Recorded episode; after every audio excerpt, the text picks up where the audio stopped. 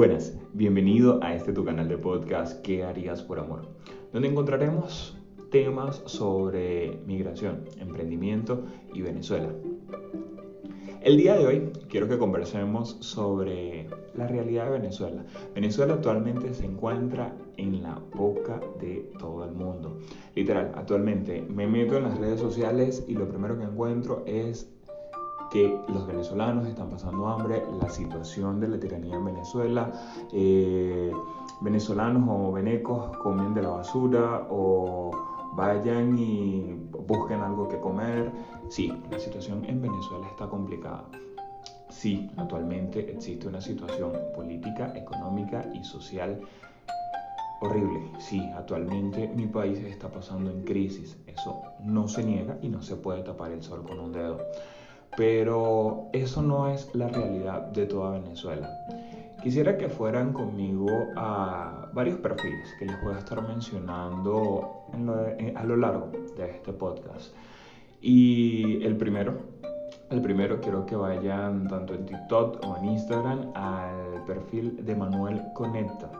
Es un joven de Maracaibo que actualmente se encarga de alegrarle o darle bendiciones a personas que se encuentran en dicha región es un joven, para mí un joven, no, no manejo su edad, es un joven que se ha dedicado a ayudar o a que la solidaridad se haga viral. Es un joven que a su corta edad ha entendido que mejor es dar que recibir, que esa satisfacción que se siente en darle a una persona necesitada no la cambia por nada. Eh, es una persona que he visto mediante sus videos que se detiene a ver la necesidad de, otra persona, la evalúa, la analiza y si está en sus manos la soluciona. Es una persona que eh, a lo largo de esta cuarentena, que es que, lo, que es que me he fijado en él, lo he visto hacer muchas actividades. Y no simplemente o no por el hecho de una campaña política o no por el hecho de ganar seguidores, realmente no conozco la intención de su corazón, pero lo que sí deja claro en el video es que eso no lo hace para él atribuirse algún mérito y toda la gloria, por así decirlo, o toda, todo el mérito no se lo lleva a él, sino se lo da a Dios.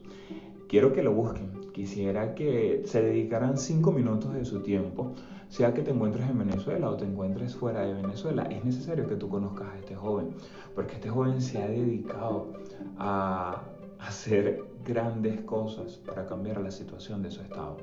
Y así como él, quisiera que ahorita pasáramos a Raciel Roth. Quisiera que lo buscaras en Instagram, no lo busco en TikTok porque lo sigo por Instagram. Y de igual forma, es una persona que se dedica a hacer las cosas bien o ayudar a otras personas que se encuentran no solamente en Caracas, sino la situación que hubo hace poco en Maracaibo, donde varias personas o varias familias quedaron damnificadas, eh, él con su equipo, porque realmente manejan un equipo, eh, se encargaron de ir y dar una mano amiga a aquellas personas que lo necesitaban. De igual forma les comento, no con interés político, siempre trata de ayudar de forma desinteresada. Son personas que día a día tratan de poner su granito de arena para mejorar la situación del país.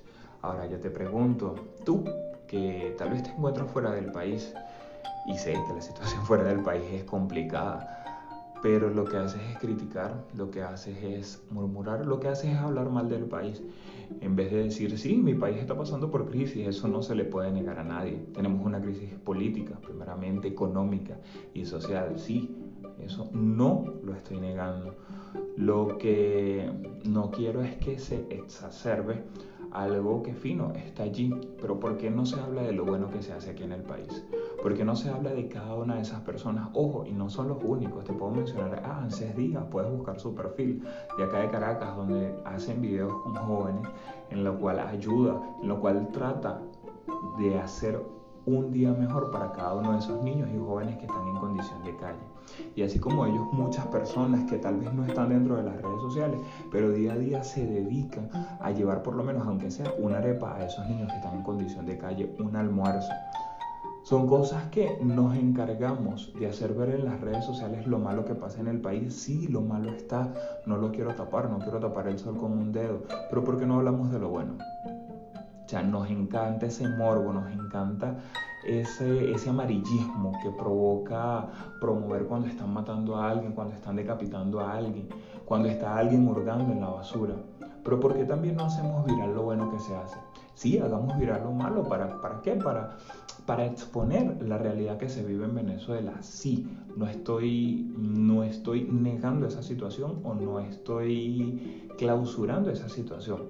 Lo que digo es que así como dedicamos un tiempo en nuestros perfiles para hacer viral lo malo que sucede en nuestro país, ¿por qué no dedicamos un tiempo o algún día o cinco minutos en nuestro perfil para hacer viral lo bueno que estos chicos hacen?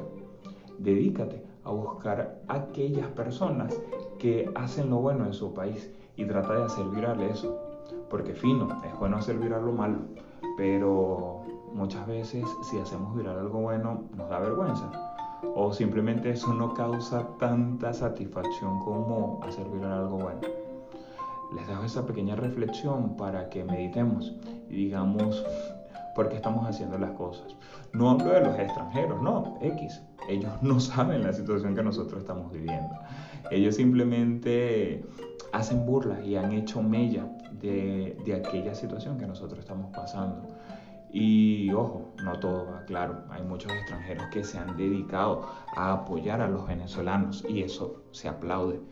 Pero para aquellos que se dedican día a día a hacer burla de la situación que aquí sucede, eso no está bien. Y Solo me queda decir que yo sé que vamos a salir de esta. Yo sé que así como actualmente estamos siendo escarnio para muchas personas, sé que vamos a ser punta de lanza para cosas mayores.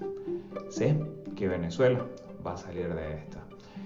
Y sé que aquellas personas que se fueron van a volver y de igual forma también tengo la satisfacción de que le vamos a, vamos a dejar con la boca abierta a muchas personas que burlaron, criticaron o simplemente levantaron sus manos para señalar y decir, mira, ese veneco que come de la basura.